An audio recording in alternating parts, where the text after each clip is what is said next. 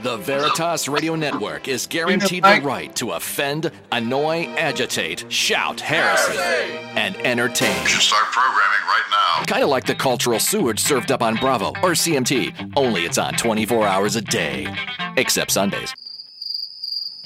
When the truth gets you angry and you throw your smartphone, remember, no one is forcing you to listen to the truth on the Veritas Radio Network. You can't handle the truth. You're doing that of your own free will. That's what makes this country great, and any gay marriage pointless. That's offensive! So there isn't much you can do about it, Chowderhead. I'm trying to think, but nothing happens. Grab a book, take a vow, and conform your mind to reality. reality. Otherwise, you're just another Judas-inspired Karl Marx wannabe, and your children will steal your credit card number to buy tickets to the Miley Cyrus Twerkers Ball. I came in like a wrecking ball. Are you ready? Let's get it on. On the Veritas Radio Network's Crusade.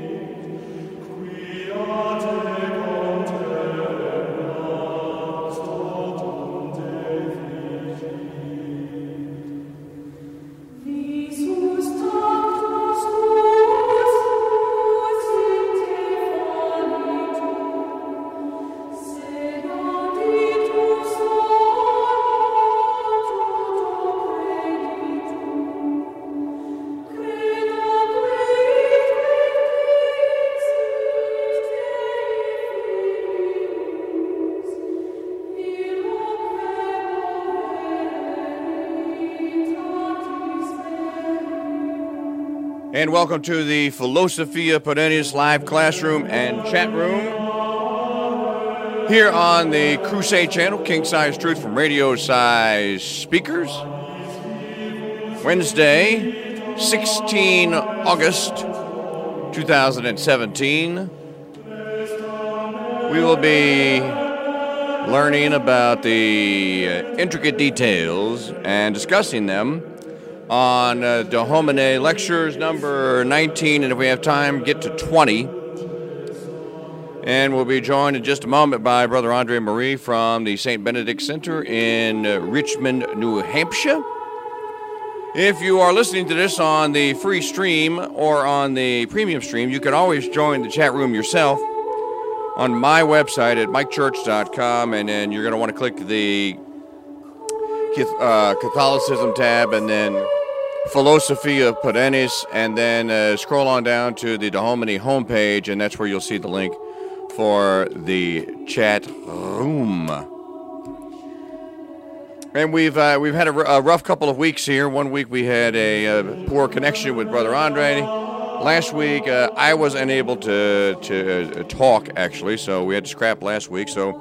Uh, hopefully we have a nice connection tonight, and hopefully I will be actually be able to talk, and uh, we'll be able to get to, uh, get through this and learn a little something. So let's go to the Saint Benedict Center and bring in Brother André Marie, who is standing by. Good evening, Mike. Well, good evening, brother. It uh, feels like ages since we have talked. Yes, it's been too long.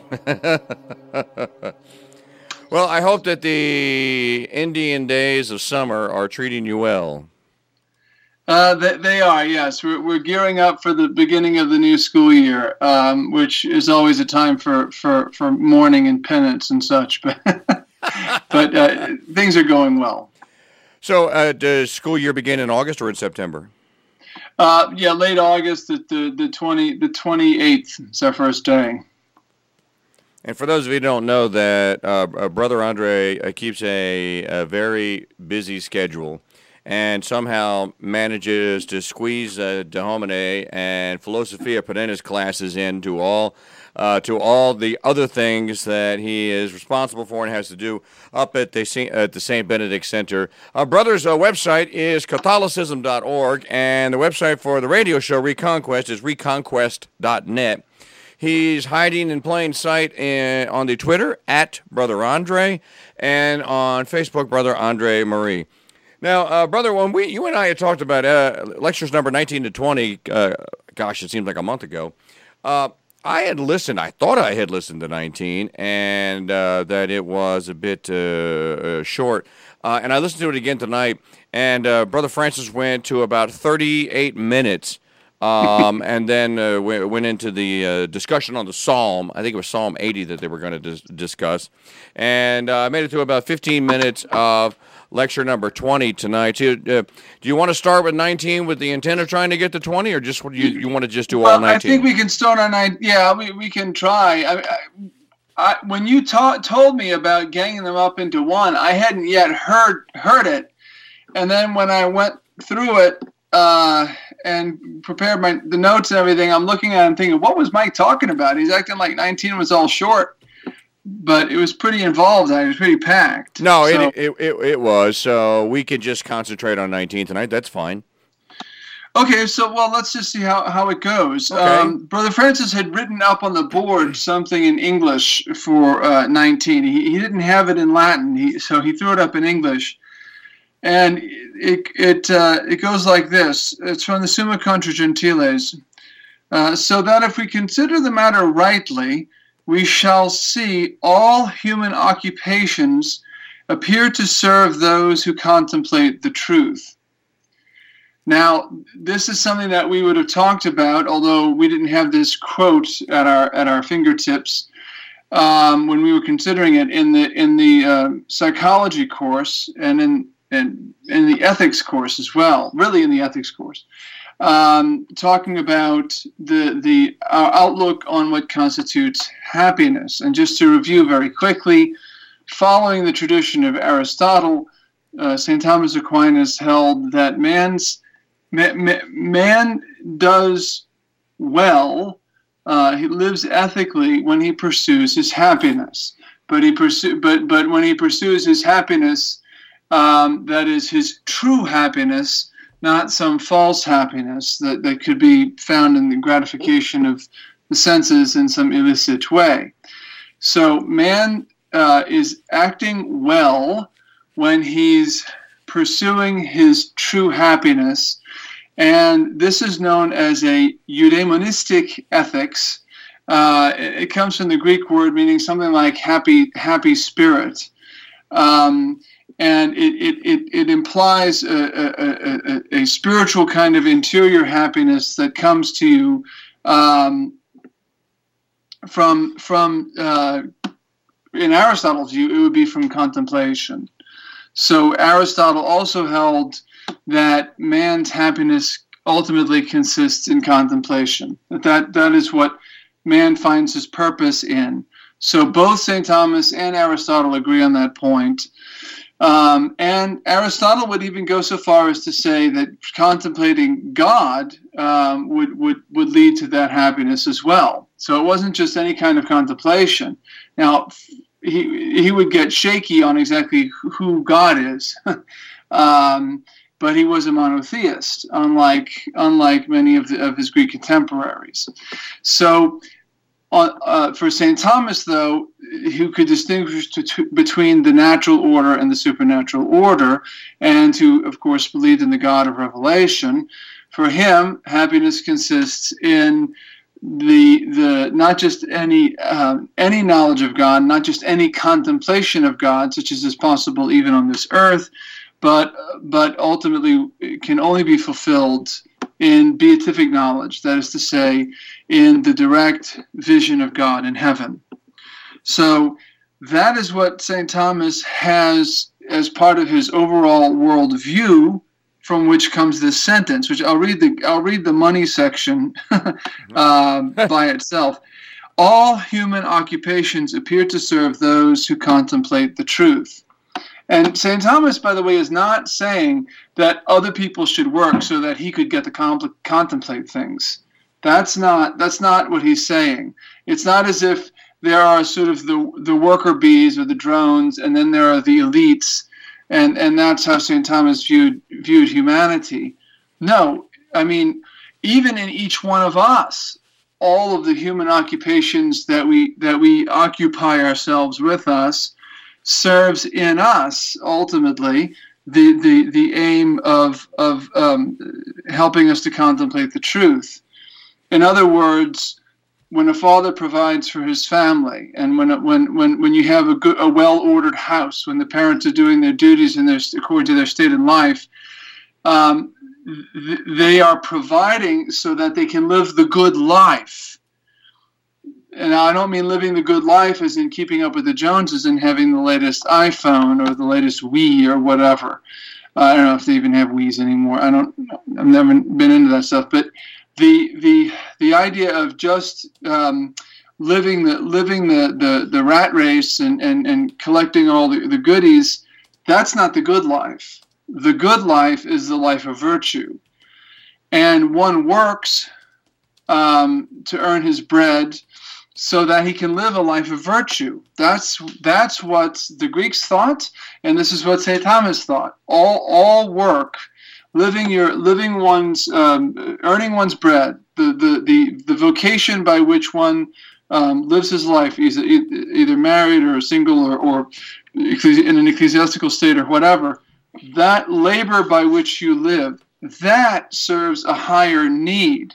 So this fits in with what Saint Augustine says about creation. He says man was created on the sixth day, but he was created for the seventh day, which which mean and, and and many of the fathers of the church noted that six in the Hebrew scriptures is the imperfect number. Huh? Six six six is the sign of the of the beast, the mark of the beast, and man was created on the sixth day, which is a sign of imperfection. But the seventh day is a sign of perfection. And man was created on the sixth day, but he was created for the seventh day. And in order to live that, he has to have that supernatural elevation. So the whole concept, the whole system of ethics that Saint Thomas had, and and that that that really kind of defined the worldview that was common in his age, was that all work, all labor, um, all um, uh, uh, fidelity to one's state in life, all of that served a higher purpose. And that was not only the case for monks and nuns and and and and, and, and canons and other clerics and so forth. That was the case also for all of the all of the faithful, all of the laity as well, who can contemplate truth. And this and the Sabbath rest, the the the, the, the Christian Sabbath, of course, is Sunday. I know we don't have any Seventh-day Adventists in in the in the room here, but the the uh, the, the the Christian Sabbath is kind of a sign of of what we're of of why we work. If you want to put it in temporal terms, you work Monday to Friday or Monday to Saturday, really for the purpose of Sunday, mm-hmm. so that you can have that day of rest, which is dedicated not only to resting your weary body, but to to to to doing spiritual things that you didn't have time for during the week, for more prayer and more contemplation. Interesting. Hey, uh, brother, I was uh, uh, reading the uh, the Marian Option from Carrie Gresson. I finally finished it. And there is a she. Uh, she quoted Saint Catherine of Labore. Um, apparently, Saint Catherine of Labore was visited by uh, by Our Lady, and uh, in uh, I think it's Saint Catherine of Labore, and and, and in these visitations, um, they, they were so intimate that she said that she could actually hear the the, the silk rubbing, you know, the tunic and, and the veil, and Uh, Our Lady re told Saint Catherine that, that there was a time after the plague that uh, what you just talked about, that all men and all families pursued that, that that's what they did. And uh, that's, how th that's how they lived their lives. They did those six days doing what they should have done, and on the seventh day they rested. But the key, but the, the, the key thing is that during those six days they were doing what they uh, would live in, or attempting to live a holy life, would have them do. And that it was possible to get it back, but it was fading fast. In in the um, in the Old Testament, there, there's a reference. Um, I think it's from Isaiah the prophet. I could be wrong. It could be Jeremiah's, but it talks about the age of the um, Messiah, uh, and it talks about how each man would be. Uh, I'm going to mess up the quote, I know, but he each each man would be under his um, vineyard and under his fig tree. And as I've heard this explained, um, those who owned vineyards, and uh, there was a common thing, of course, in the Holy Land. Uh, Brother Francis grew up in a vineyard, by the way. His family had a vineyard, and he grew up in it. And uh, so the, the many of the men, would they would, of course, be laboring in the vineyards uh, all week. And it was common for vineyards to have also uh, fig trees as well. And on their on their day of rest, many of them would go out and be sitting under their fig tree, contemplating, saying their prayers, even readings of the scriptures. And when and and, and this explains the passage in John, chapter uh, chapter uh, one. Actually, I think it's one, chapter one or two. I believe it's one. When Nathanael the prophet meets our Lord.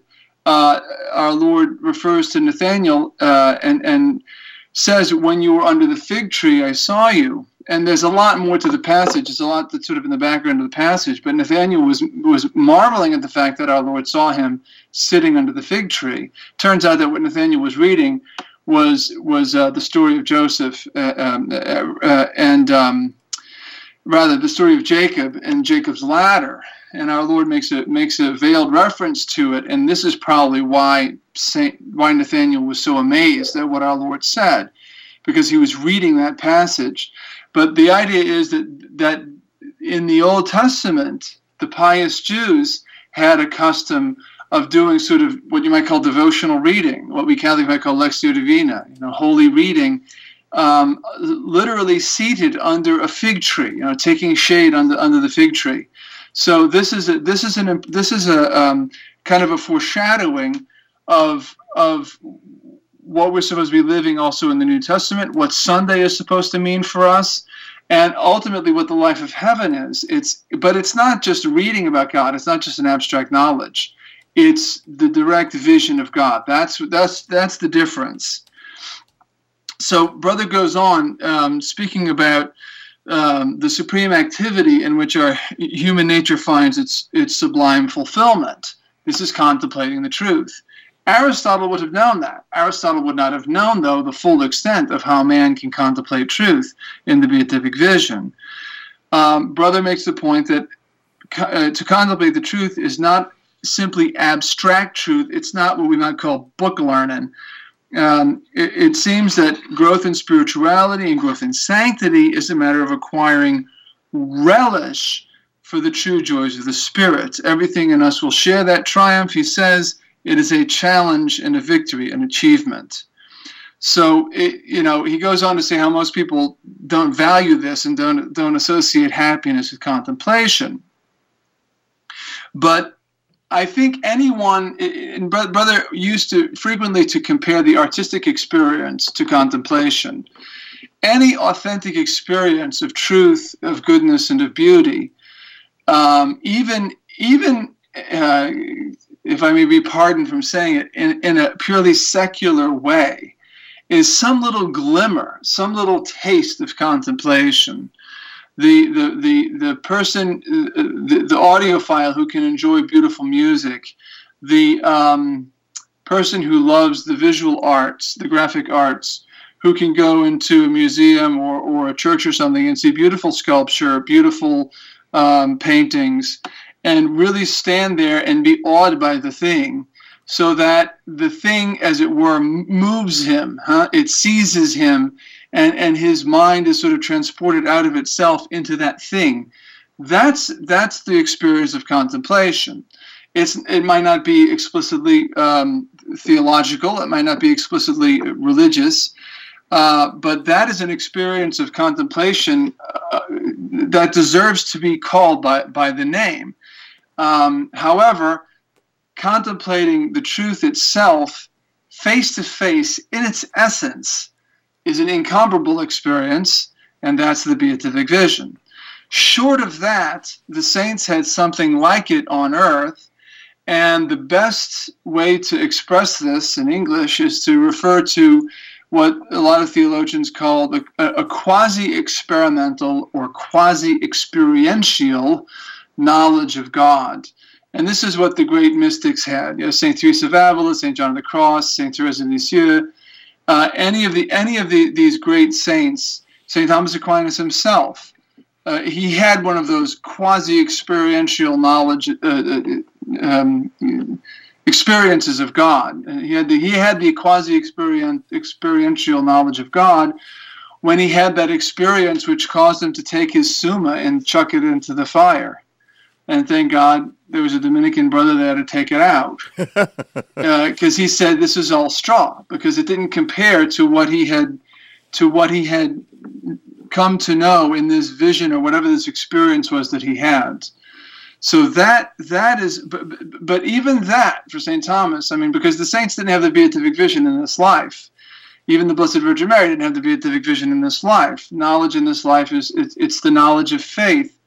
And and Brother Francis uses this uses this phrase, so I'm going to use it and explain it a little bit. He said, all of our knowledge on, in this vale of tears, you know, on this earth, is through the obscurity of faith. Now he's talking about knowledge of God.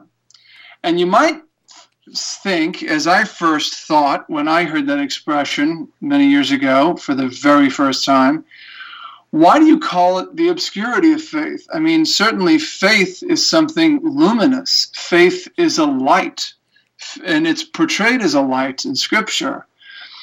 Uh, yet we have theologians, good Orthodox theologians, referring to the life of faith as living in the obscurity of faith. Well, it's a purely relative thing. Relative to mere natural knowledge, faith is a light. It's a more powerful light than the light of natural reason, which is also a light. Keep in mind, the light light is a, is a great metaphor here because it's a medium of knowledge. Without light, you don't see things, right?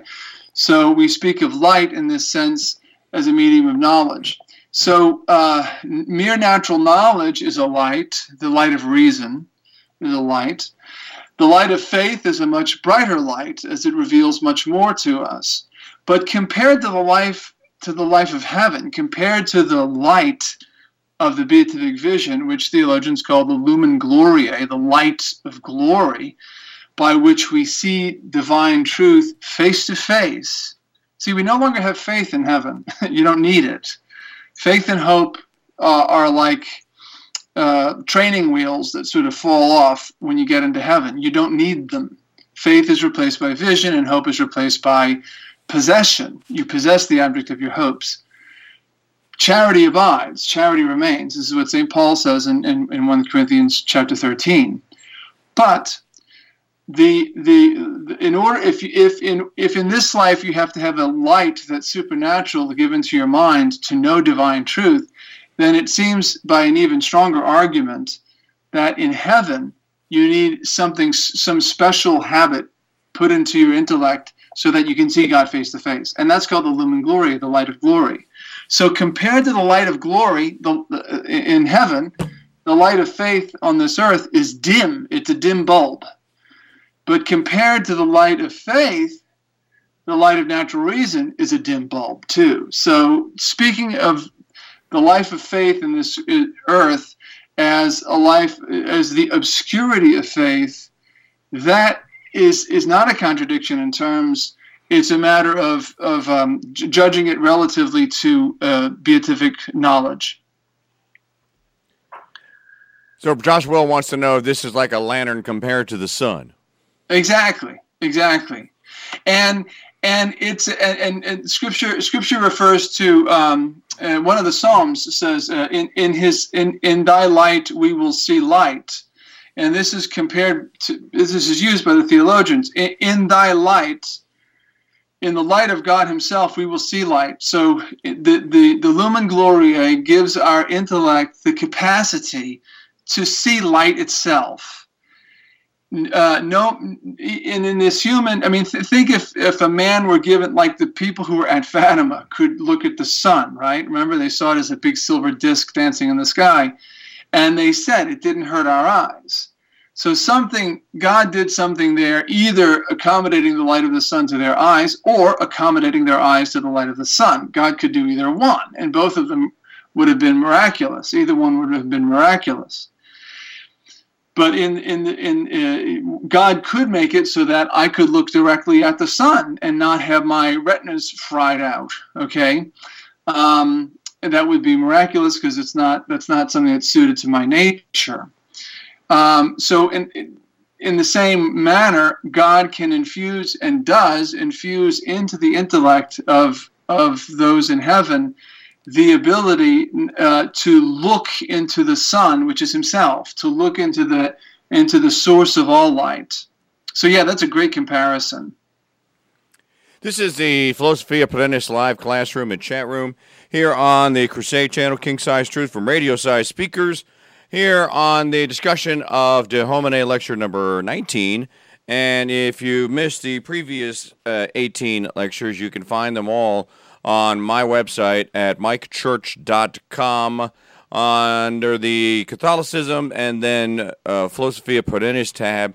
And there is, if you click on any one of those items there, there is a link on that page that links to uh, that week's audio file and also links to the podcast feed that you can subscribe to if you have a uh, R S S reader uh, that uh, automatically updates uh, your podcast. And as soon as we publish tonight's uh, lecture tomorrow, it'll automatically update the feed. Uh, tonight is episode number, let's see if I get it right, eighty-nine, right? Yeah, you, you get you get the prize. Hey, these days I'll take anything. Uh, le lecture number eighty-nine of the uh, lecture number episode number eighty-nine of the award-winning, barn-burning Reconquest radio show uh, with Brother André. Now, this is part two of a two-parter, right? That's right. Uh, la uh, for the last couple of weeks, I've had uh, two two great talks with a gentleman by the name of Eric Ibarra, uh, who's down in Orlando, Florida, and he's something of a lay expert on all, all of the controverted points that stand between um, Catholics and uh, the Orthodox. So we talk about the history. We don't talk so much about the history of the schism as much as we talk about the um, the, the doctrinal issues that separate, uh, as you might say, Rome and Constantinople from one another. And um, it, it's very good. He's a very charitable guy. It's not you're not going to find anything uh, rancorous in tone or anything like that. We're just looking for the truth and looking for the arguments from the very saints that the Eastern Orthodox revere. Um, and from, from and from church history, from the ecumenical councils and so forth, and I had a good old time recording them because this this history is something of great interest to me, and he knows it like the back of his hand. And he's one of what uh, four people on Earth? Well, you know, it's amazing. I mean, he's he's gotten he's he's got very very little by way of formal academic qualification. I mean, he's degreed. I mean, but. But he's got very little by way of formal academic qualifications in this field, yet he talks like a specialist.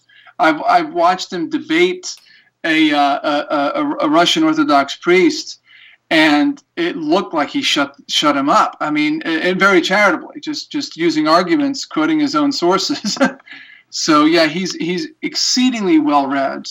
And yeah, he's he's one of a handful of people, but he, but he knows all the other ones, apparently, because he gets good material from lots of uh, lots of different sources um, who get this stuff to him.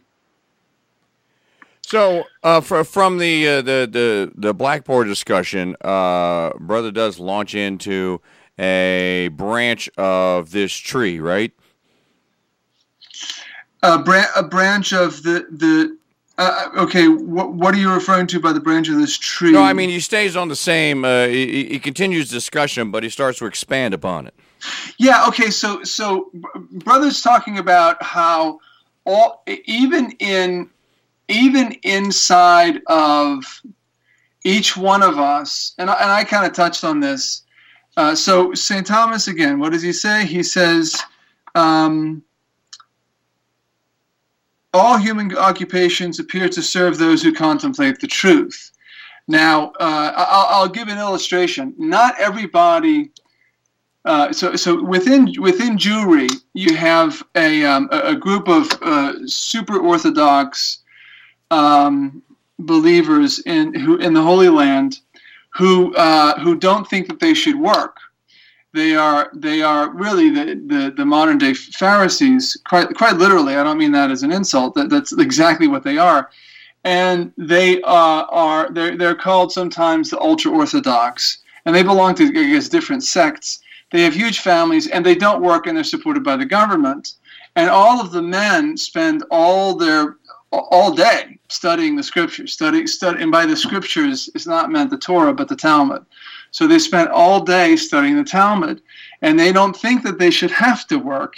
And their idea is that everybody else works in order to support them because of what they're doing. It's so important. And there, it's been a, it, it, within sort of internal Israeli po uh, politics, it's they've become very controversial people. Now, that is not our outlook. And like if you look at monastic communities, yeah, you had lay brothers who who, who formed more of the laborers, and the others who were more academic and so forth. But everybody worked, and everybody prayed, and everybody was into contemplation as much as they could. You know, some of them had to spend more time in choir and church, and others more time in the fields. But generally speaking, all were called to the same things in their vocation. So there's not this sort of um, hyper-elitism. But, but within each one of us personally, there is also a hierarchy, so that the time that I spend at some physical labor or doing something, you know, it, for me, the most harrying thing, the, the thing that I, that, I, that I hate the most is administrative work. I utterly hate it. And ask anybody around here, they'll tell you how much I hate it. They'll probably also say behind my back I'm bad at it, but that's another question. Um, administrative work is loathsome to me. I would much rather be reading and studying and things like that. But the administrative work is a necessary thing. If I don't do it, the bills don't get paid, stuff doesn't happen, right? The place is, the place is a mess. So all of the all of those necessary things that we have to do to put food on the table, to, to create an order around us and so forth, that inside of which we can then contemplate truth. All of those lower things serve the higher things. And Brother Francis illustrated it with a beautiful, beautiful story that I heard him tell many times. And it was the story of the old man uh, in, the, in, the, in the coal mine. I think it was in Pennsylvania, in, in coal country in Pennsylvania. He knew this man who um, spent, you know, he said eight hours, it could have been more than that, a day uh, in the bowels of the earth mining coal. And, you know, a lot of those guys got black lung, they, you know, they, they got very sick from that. It was a horrible, uh, some of them worked under terrible conditions. But the idea is this man spent that much time in the earth uh, every day. And then he saw that man in church on a Sunday when his little, uh, it was his daughter or his granddaughter, was making her first Holy Communion. And here she was dressed like a little angel. And the man told Brother Francis, he says, all those hours that I spent in the earth make this worthwhile. And he was, the man was sort of ecstatic watching his little angelic uh, offspring there receiving our Lord in Holy Communion. Brother used that as a, as a way to as a way to, to to appreciate this axiom that. That that man's livelihood was so that that little girl could enjoy that little moment of, of, of contemplation with her Savior. And for him, it became a moment of contemplation. He was contemplating the truth when he was doing that. Um, so too, every other value has a va gets a value so that it can be used for this higher end. Brother Francis said, pe you know, people see health as an end in itself. And then he asks the question, well, is health, does health constitute happiness? I mean, are, is everybody who's healthy happy? Mm. And the answer, of course, is no. Not everybody that's healthy is happy. You have some sick people who are far happier than some perfectly healthy people. Uh, but the purpose of health is so that we can have something by way of soundness of body so that we will be able to contemplate truth. Okay, if you have a sound body, then then your your your your organs of sense knowledge can work. You can read, you can talk, you can listen, and you can acquire all those things that you need that will be the tools and sort of the starter dough, as it were, to contemplate truth. Uh, so there is a there is a hierarchy in our uh, in our operations that lends themselves to that. But the thing at the top of the hierarchy, the thing at the, the, the thing at the top of the pyramid, the top of the food chain, if you will, is the contemplation of truth. And even in this life, that should be a priority. And if you're not happy, you know, Mike, you, I don't need to tell you that the news is mostly bad news, right? Yes. I mean, you, or you, fake you, news. Brother Chad Ripperger has this fantastic YouTube video on the psychological and uh, and and mental effects of being negative, and he and, and he admonishes people not to spend too much time watching the news oh, because no. it because it's all bad, and it's almost always dwelling on the negative, and people will just sit there hand wringing, and that's all they do is gripe, gripe, gripe. Well, I mean, um, people don't listen to your show just to hear griping and hand-wringing all the time, because what they're hearing is the good stuff, too. I hope. If, it depends on what day. No, I'm kidding. Well, I mean, okay, so some amount of hand-wringing and, and griping, of course, is in order. We can sort of commiserate with one another. But the person who's constantly harping on, you know, like sometimes you, you make a, you'll be making a great point, and then you'll talk about how underappreciated it is, and you'll imitate this person who's screaming at you saying, "Come on, Mike, get back to criticizing Obama." That's right. And I think that's what that's what Brother's getting to, and that's what I'm getting to, is that that if if all we do is dwell on everything that's bad, well, there's no end to it. No. But that's not the purpose. I mean, this the saints in heaven aren't up there talking about what bad people the, the people in hell are. That's not what they're doing. They're glorifying and praising God. They're contemplating truth face to face and glorifying it and loving it, loving Him and loving everyone else in heaven uh, for the sake of Him. And they have true joy that comes from that happiness. That happiness, remember, is in the intellect, and that joy spills over, that delight spills over into the will. So that's what the saints in heaven are doing, and that's what the saints on earth are supposed to be doing too. Yes, it's a veil of tears, but if you don't contemplate truth and have some relish, you know, what one's one's um, time of study and, and, and, and, and prayer and contemplation and reading about religious matters and so forth should not be wholly given over to the latest scandals in the church or the latest scandals in society. It, it should be it should be more studying what is true, and then you notice in that light where the shadows are.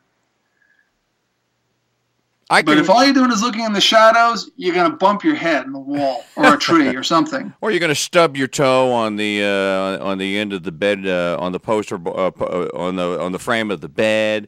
Or mm-hmm. on the corner of the dresser, you're going to miscalculate the corner, and you're and you're going to whack the top. You're going to whack your head.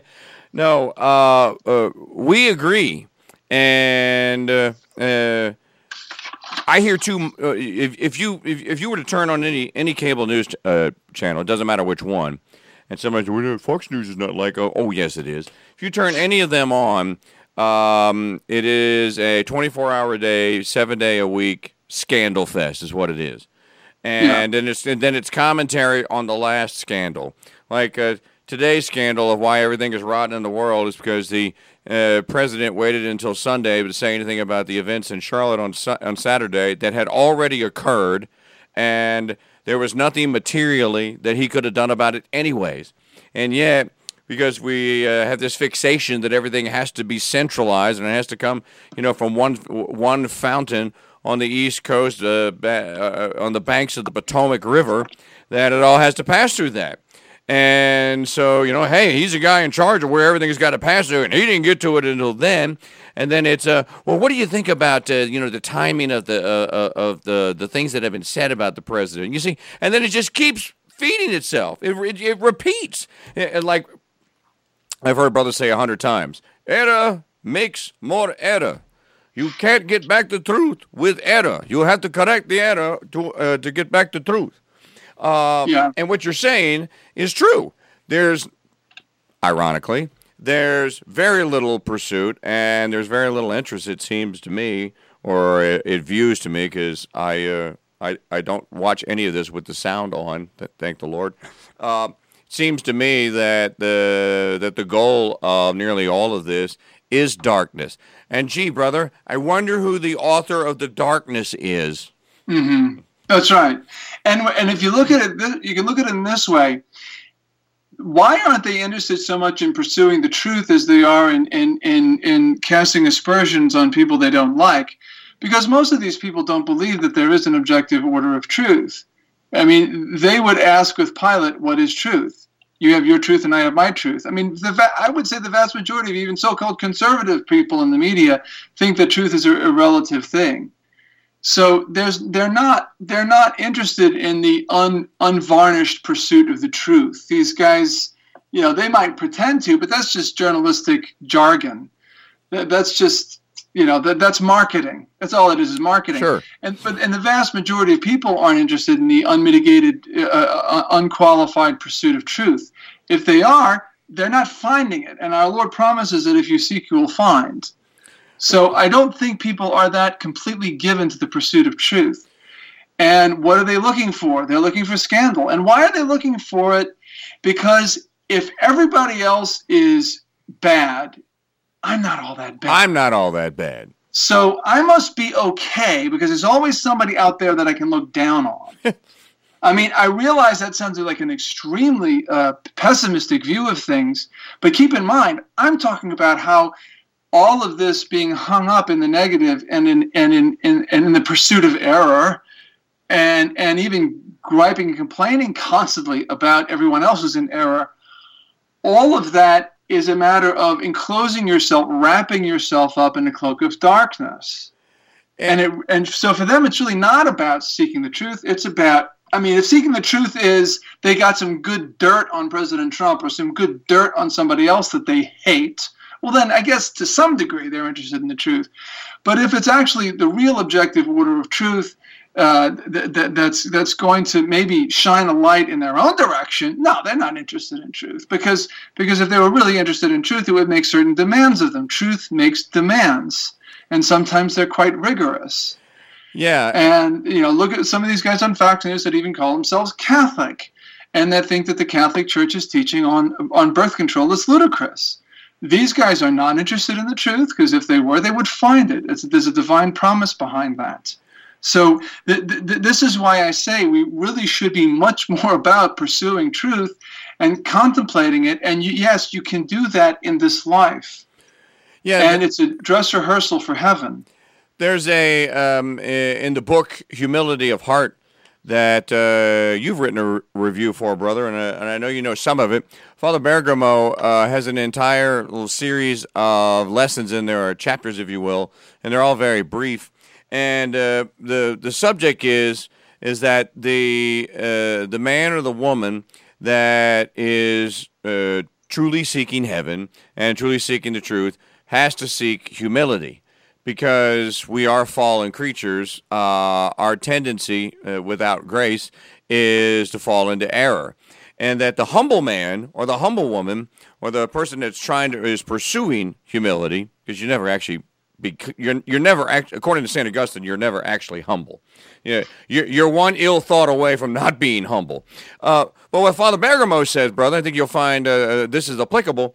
Um, he says that what the humble man does, instead of looking for the fault in someone else, he looks at that person and goes, "Oh, that person does this correctly. Why don't I do that?" In other words, you you turn the light back on yourself. And say, well, I can, you know, I can find something in that person to exalt or to load, L A U D, or to praise, and I need to work on that. So that's what I'm going to do. Instead of uh, uh, obsessing over and being fixated on what it is that their fault is or what it is that you want to scandalize them for. Does that make sense? Yeah, yeah. I mean, uh, you know, even our Lord could could uh, could kiss Judas and call him friend.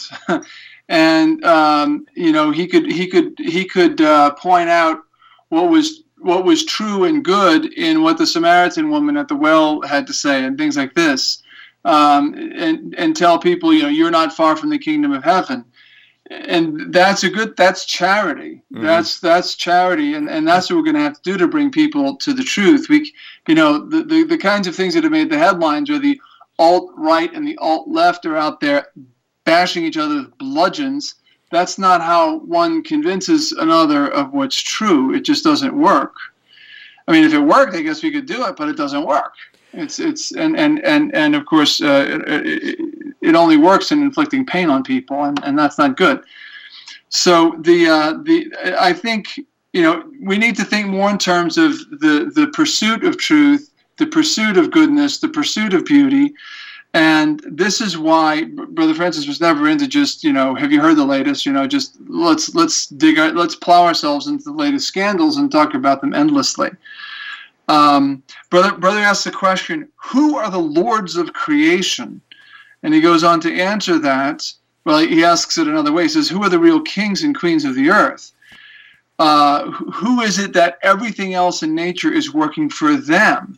He says, they are the people who have achieved the knowledge of God, accompanied by the love that follows this knowledge. They are God's friends. So these are the people who are the lords of creation. And you can think in terms of, you know, I, I spent much of my morning reading about the Fatima children today. I'm preparing my thoughts on our upcoming conference in September. And um, late September. and uh, No, excuse me, early October. Mm-hmm. And in preparing these thoughts, I'm, I was reviewing some stuff about the Fatima children, and and you talk about the lords of lords and ladies of creation, the kings yeah. and queens of creation. Those children were shockingly holy, and um, and even in this life, they enjoyed a high degree. Little children enjoyed a high degree of contemplation. Little Francesco could sit there for hours at a time in the church in contemplation, consoling our Lord in the Blessed Sacrament, and he was and he wasn't even eleven years old when he died.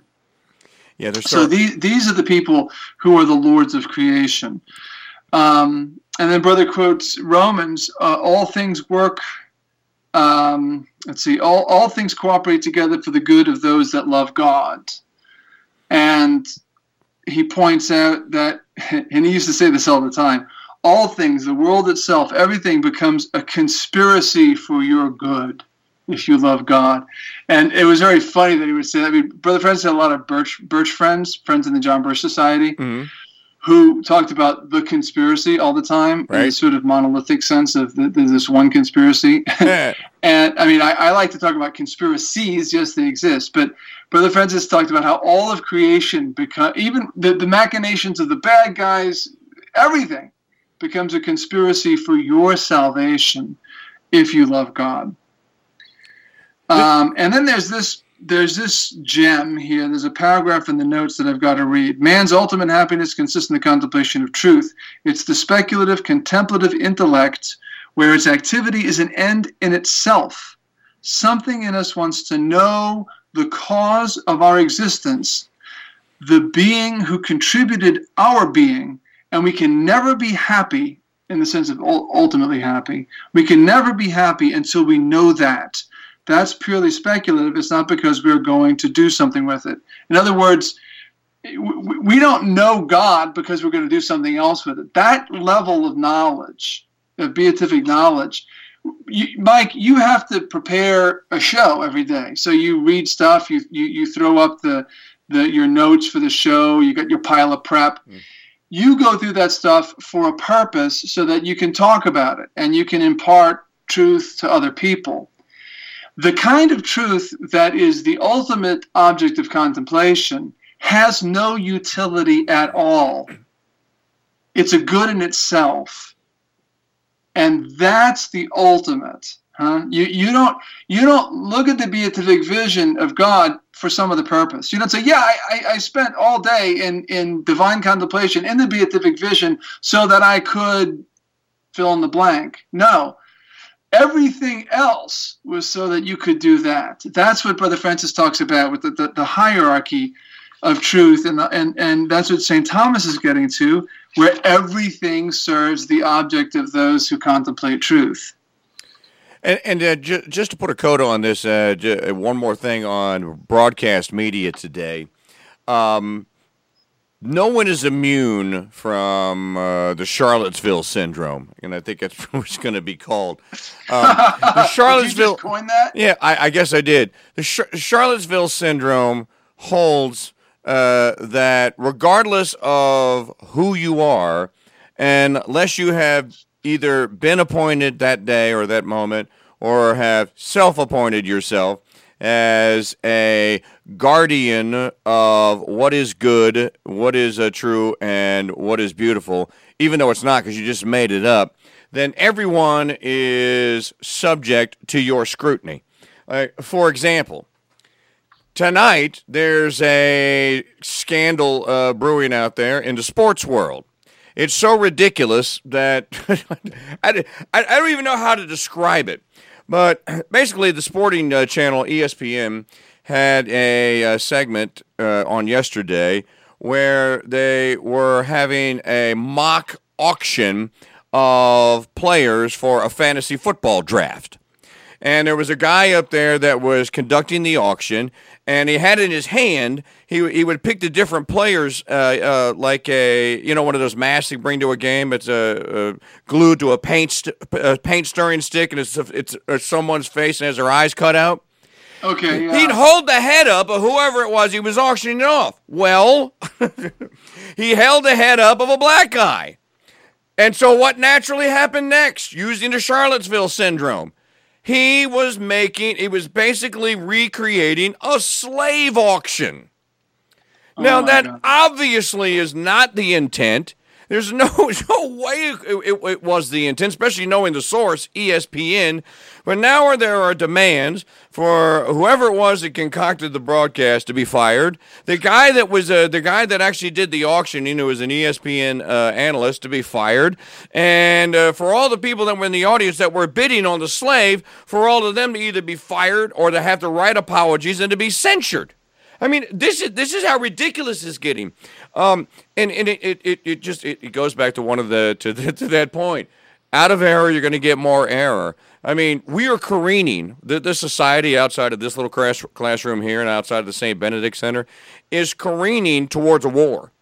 And yeah. if you don't see that, brother, I, if, if people that are listening right now, if you don't see that coming, because there's the, the middle ground, there used to be some kind of little middle that you could you could retreat to.